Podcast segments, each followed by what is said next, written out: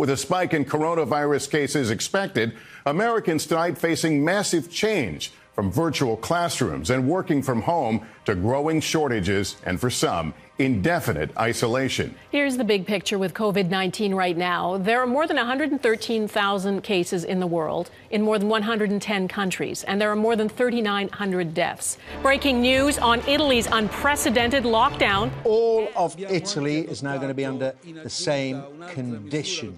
All of Italy now, in effect, quarantined. About a minute from the close of the markets, the Dow headed for its worst single-day point loss since the Great Recession back in 2008. Fears of the spread of COVID-19 plus a crash in oil prices rattled investors to sell so fast today, trading was temporarily halted at one point. All of those news reports were from exactly 1 year ago, March 9th, 2020. What a year it has been. And looking back, it's clear we were just beginning to feel the full impact of COVID-19 then. Our efforts to fight the virus were in the early innings. But today's guest was already deep in battle by that point last year. His name is Mike Roman. He is the CEO of 3M, and they are the company that produces, among many, many other things, including my favorite product, Post-it notes. They produce the N95 mask. He joins us today on Leadership Next.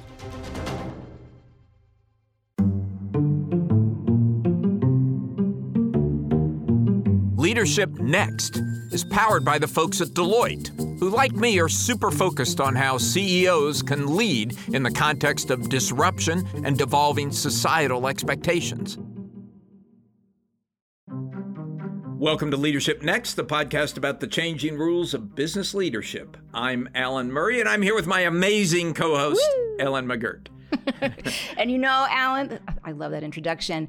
I am reflecting on where I was a year ago, and I don't think I've ever told you this story, and I want to know what you were thinking at this very time. I had accepted the last speaking engagement before the shutdown. It was a race ahead engagement, and some amazing students from Cornell had invited me to speak. And I got on the plane and I wasn't so sure. And by the time I got there, every single other panelist had canceled and most of the students. Wow. And it ended up just being me and four amazing students. I still love them very much. But I when I landed, I thought, oh, my Lord, I have made a terrible mistake. What an experience. I was actually about to get on a plane, too, was going to fly to Park City with my family on Saturday. It was Saturday, March 13th. We were getting ready to go and continue to debate right up until the end of the day on Friday, whether we were going to do it or not. Decided not to, which was a good thing because they closed the resort that day. Anyway.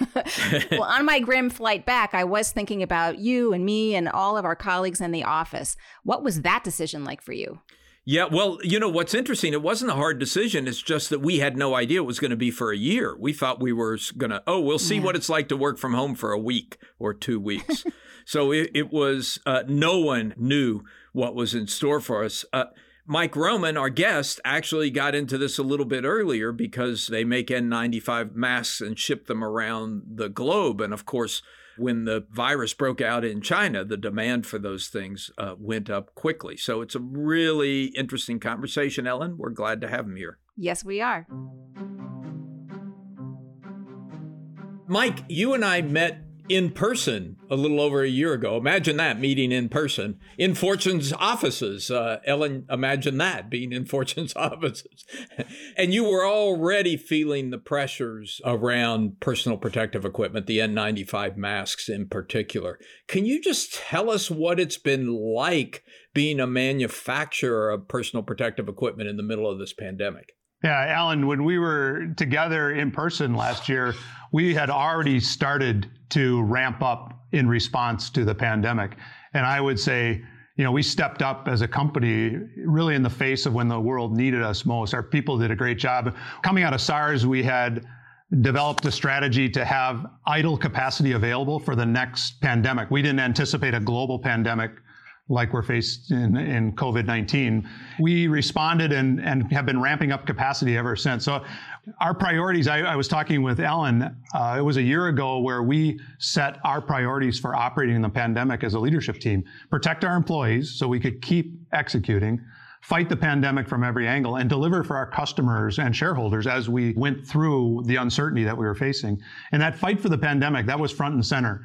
And we had to add capacity. We had to shift from serving traditionally industrial customers to healthcare workers and first responders. So it was an incredible, I would say, responsibility, but it really an opportunity for our people to step up and make a difference. Give us some sense of the magnitude of this. How much did you increase capacity and how did you go about doing that?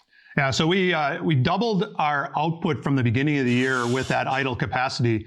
Then we invested in additional capacity and then added partnership with the DoD to add more capacity as we went through the year. So we doubled again by the middle of the year. We were delivering at that point over 60 million respirators per month out of our factories in the U.S. This is a U.S. basis.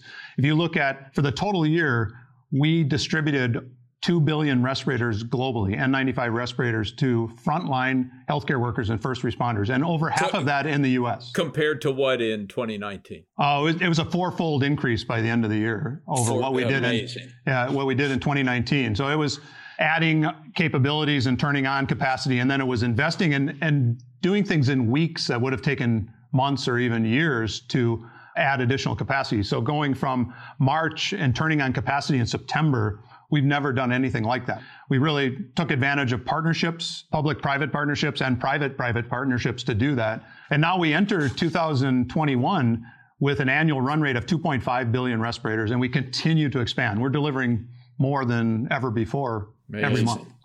How did you do it safely? Could you walk us, take us back in time and to how you managed to make sure that none of your factories were shutting down, in fact, that you were growing? How did you do it safely and who were you partnering with that really made a difference?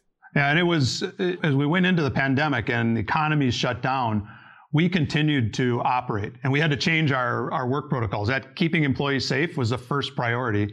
We have about half of our 95,000 employees globally are in factories, and those continue to operate throughout the pandemic. Certainly the N95 respirator factories are running 24/7, but all of our factories were operating around the world throughout the pandemic. So new protocols, new safety protocols, safe distancing, new cleaning and disinfectant.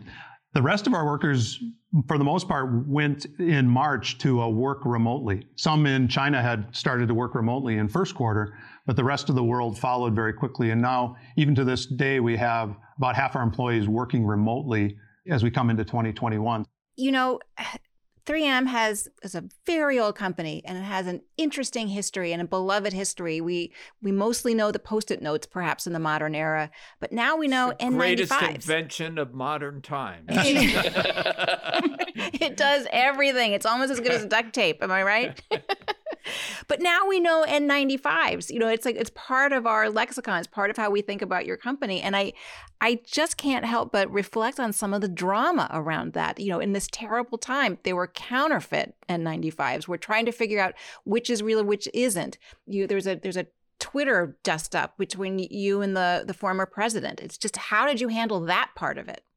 Well, it was really an awakening for us as a company. When you step up in the face of the pandemic, there are increased expectations for leadership as you do that. And it was part of our focus from the beginning was delivering product to where it was needed, frontline healthcare workers and first responders. We quickly realized that we had to do more. We were in the spotlight as a company. We had to help fight fraud and price gouging that was going on in the N95 marketplace. And it took us time to really to recognize what else we could do and step into it. So through that March, April timeframe in particular, it took a while for us to get to where we had a clear, very effective working partnership, but we have very strong partnerships throughout the year as a result of that effort. Mike, it seems like this is a really fundamental challenge for our capitalist system. You can't run your company to prepare for a once-in-a-century pandemic or a once-in-a-century weather event or a never-before cyber attack or all the things that the world can throw at you this day. How do we organize ourselves? I say this in part, by the way, because President Biden recently signed this sweeping executive order on supply chains. And it wasn't just about personal protective equipment. It was about computer chips. You know, Ford Motor Company is shut down making some trucks because they can't get enough computer chips. And it was talking about geopolitical issues. You know, can we get all our rare earth minerals from China in a world where the relationship with China is not that secure? How do we organize ourselves to be prepared for these kind of black swan events? Well, I would say a common theme throughout the pandemic is that many trends that were there even before the pandemic accelerated and really have driven a clear view that business is changing, though the world is changing.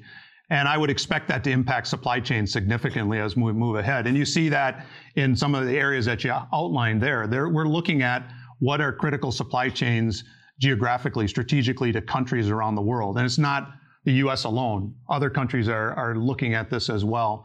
I would say for us as a company, this reaffirmed our model. Our model has been to manufacture close to customers, to do that regionally around the world. When other countries offshored from the United States, we never left. We manufacture nearly everything we sell in the United States, in factories in 29 states in the United States. We've always had a domestic supply chain, and that's true in other countries around the world as well. Why is that? Why didn't you, when the whole world was offshoring and globalizing their supply chains, why didn't 3M? Well, it's very true to our model. Our model is to innovate for our customers. Our vision and our purpose in simple form is apply science to improve lives. And we do that close to customers around the world. That takes innovation. That takes research and development. It takes market innovation. It takes manufacturing innovation. You have to keep that close to those markets. And it's helped us serve those markets well and effectively. And it's a strategy that also had the benefit of being well-positioned as the pandemic hit. We weren't dependent on N95 respirator from overseas. We had the largest manufacturing footprint for an output for our N95 was in the United States, in the market that had the greatest demand. And we were able to use that as a base to expand, as we talked about. And coming out of it, as our customers start to think about shifting their supply chains, we are positioned around the world to be able to move with them. So it is something that goes hand in hand with how we innovate, and I think it's certainly looks like it's going to serve us well as we take those learnings through the pandemic.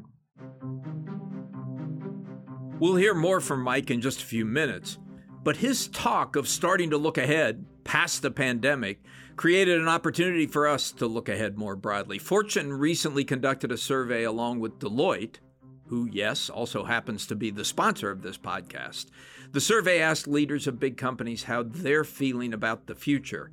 I asked Joe Yukazoglu, CEO of Deloitte, what he found most striking about the results.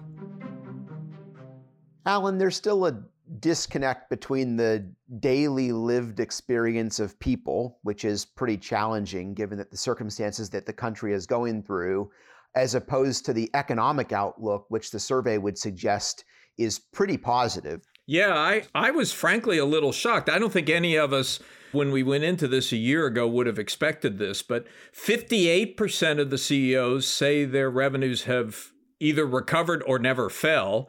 Another 29% expect their revenues to recover to pre-pandemic levels this year. And there are only 4% who don't really see recovery in the foreseeable future. But we're still seeing this so-called K-shaped recovery, where certain industries, those that are technology-based, those that have been able to virtualize, are thriving and doing better than ever. But at the same time, we shouldn't understate the amount of challenge and pain being experienced by certain segments of the economy. And as a result, the need to make certain that we provide relief for those who are continuing to suffer. Yeah, it's a very good point. I mean, this survey was CEOs of mostly large companies. It doesn't capture the restaurateur or the small retailer or all of those people who have been hit hard by this. Hey, Joe, so as people start to come back to work, there are also interesting questions about how they will come back. A lot of talk about hybrid work environments. 75% of the CEOs who answered the survey believe they will need less office space in the future. So we're talking about a return that's very different than what existed before the pandemic. Alan, I've been having a number of conversations with leaders of our clients over the past several months. The one commonality is that no one is talking about going back to the old way. The real focus now is on how to actually operationalize that hybrid approach. And there ought to be a real benefit from a quality of life standpoint coming out of this. Less time spent commuting, more geographic flexibility, a lower carbon footprint. There's some real positives that are going to come out of this. Let's talk about business travel, because that was another thing that popped up in the survey. The CEOs we talked to said even in 2022, they expect business travel to be a fraction. I think it came out at around 57% of what it was in the road warrior days of 2019. Why is that? And do you think that's accurate? I do think in the immediate aftermath of COVID, there's actually some pent-up demand out there. The real question is, what is the steady state going forward? We've learned a lot, and there's a recognition that the same extent of travel is probably not necessary to accomplish one's business objectives, but some extent of travel is. Keeping those personal relationships intact, that will continue to have a role going forward. So it's all a measure of balance. If I used to take 4 trips to Europe, do I perhaps take 2 trips to Europe and then do 2 of those virtually? It will open up a lot more flexibility. Joe, you and I have had a number of conversations about what I think is one of the most surprising and important ramifications of the pandemic, which is the acceleration of digital innovation.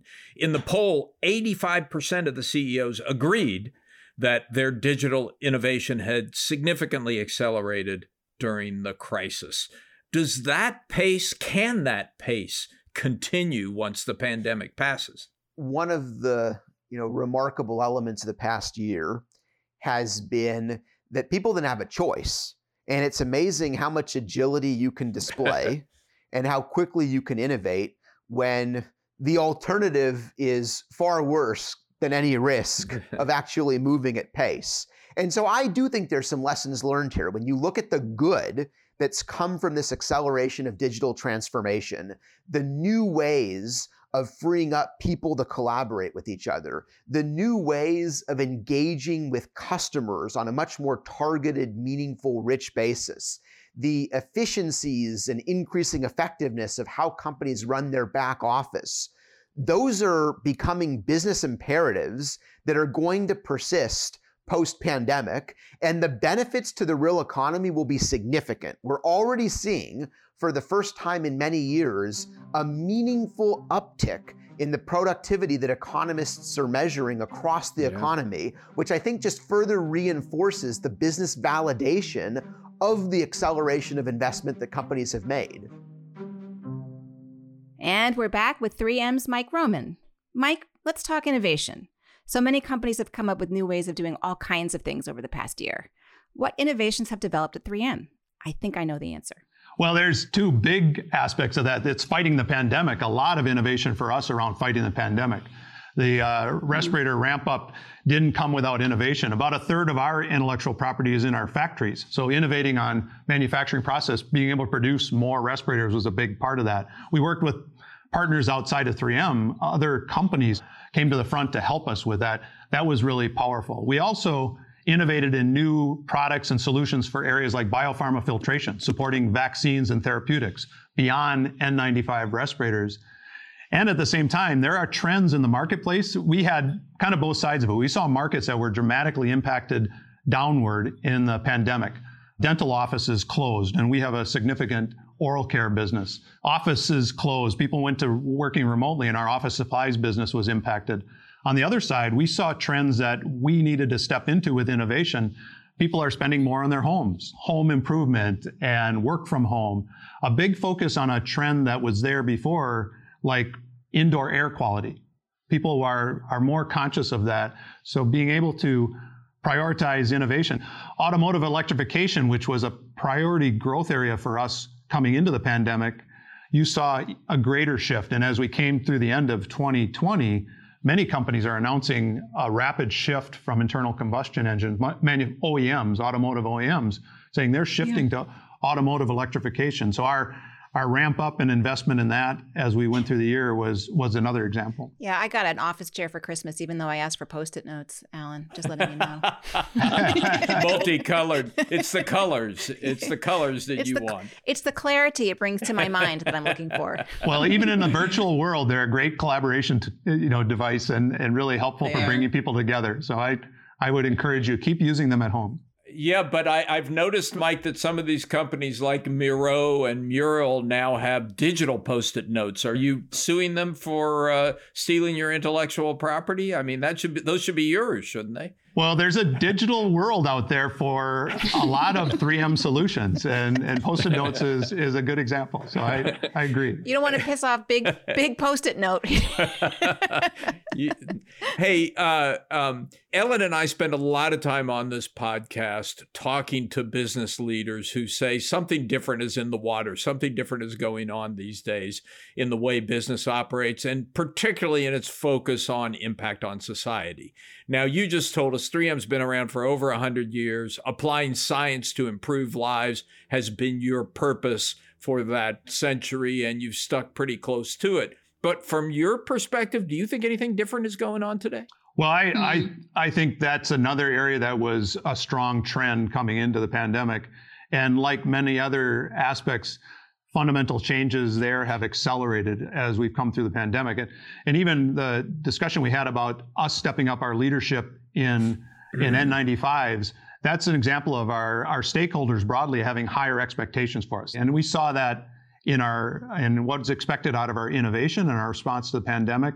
We see that from our employees and our customers and our shareholders. They expect us to make a difference in other areas. And for us, a couple of areas under what would be called ESG, so environmental, social, governance, those are very important areas that we see it as our responsibility to step up, and our stakeholders are looking for that as well. So we did a lot in 2020 in response to the killing of George Floyd here in Minnesota. Yeah. There was a call for action. It hit our 3M employees hard, and we went through a process of listen, understand, and then really lining up how we wanted to act. And we put our focus on the Twin Cities first and foremost, and what can we do as a company? Where do we have strengths around STEM education and workplace opportunities and looking at the future of work and racial justice in the future of work? And that's an area that we are stepping up. And I think that's a clear shift that companies are stepping into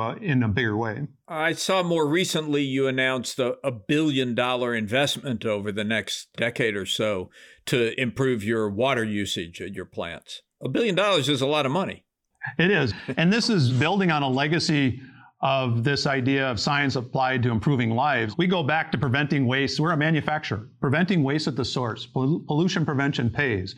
We've reduced our greenhouse gas emissions over the last 2 decades by over 60%. So this is it's a foundation that we have. We've taken a third of our factories globally to zero landfill waste. These are all part of what we have been focused on. And we saw the need, and we really saw a responsibility for us as a manufacturer to step up and provide leadership, environmental stewardship in new ways. And so we came out with an announcement of a goal to be carbon neutral by 2050. And importantly, and really what I'm proud of most in there, is we're bending the curve early in that time frame. We're taking our greenhouse gas emissions down by 50% by 2030, 60% by 2035, and 80% by 2040. So we are driving a bending of the curve early, not a long slope to 2050. We also announced water stewardship and reducing the use of water in our factories and improving the quality of water that comes out of our factories, putting in state-of-the-art filtration technology and improving our water quality. We'll have everything online by the end of 2023. So it's really big goals further out with a serious impact on them early. And those are examples of how we're seeing ourselves expected to step up and the leadership that we need to provide. Yeah. Well, I just want to flip Alan's question a little bit and look at the past. And I appreciate that 3M, for such an established company, has been working for quite a while, thinking about these things, and you're ramping up and you're stepping up and really powerful ways, and you're sharing what you're learning, which I think is really important. But not every company has. And lots of organizations, not older than yours or younger than yours, have something in their legacy systems, whether it's about the environment or about people or about race or any of those things that need to be investigated. What is your best advice for leaders who are in a different position to think about how they can move forward that with both acknowledging what's happened, remedying what's happening, and building back in a better way? Part of the reason I think it's important companies step up is we do know how to solve things. We do know how to deliver on our goals. So I guess my advice is use the same lessons and abilities you've built in business success and apply them more broadly to whatever priority, whatever's most important to your stakeholders, and that includes your employees. Often they are the best guidepost for some of those priorities and where you need to get better. And Mike, as you increase your investment in water and environment and in your employees and in resiliency, duplication to deal with the once in a century crisis, is there ever a trade-off for the shareholders where they're getting less because of these investments? Well, there's been a lot of talk about stakeholder capitalism, and I signed on to the BRT purpose of a corporation commitment. And the reason it was straightforward and easy really for me to do that is that has been who 3M is. We recognize that, and we really strive to deliver for our shareholders. We also recognize we won't deliver for our shareholders if we don't deliver for our customers. So we have to focus on them as a priority. We won't deliver for our customers or our shareholders if we don't attract top talent. Our innovation, our science applied to improving lives, that's people.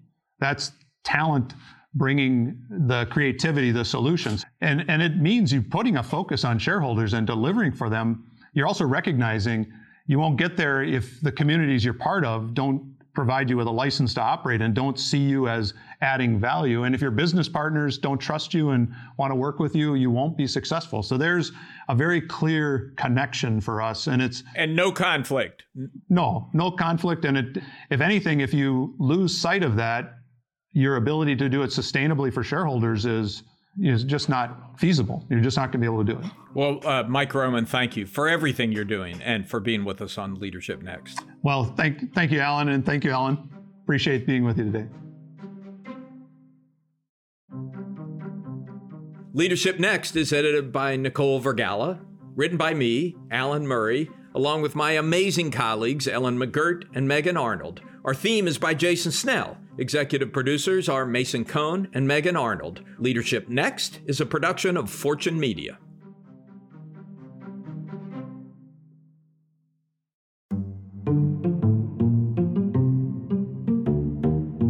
Leadership Next episodes are produced by Fortune's editorial team. The views and opinions expressed by podcast speakers and guests are solely their own and do not reflect the opinions of Deloitte or its personnel. Nor does Deloitte advocate or endorse any individuals or entities featured on the episodes.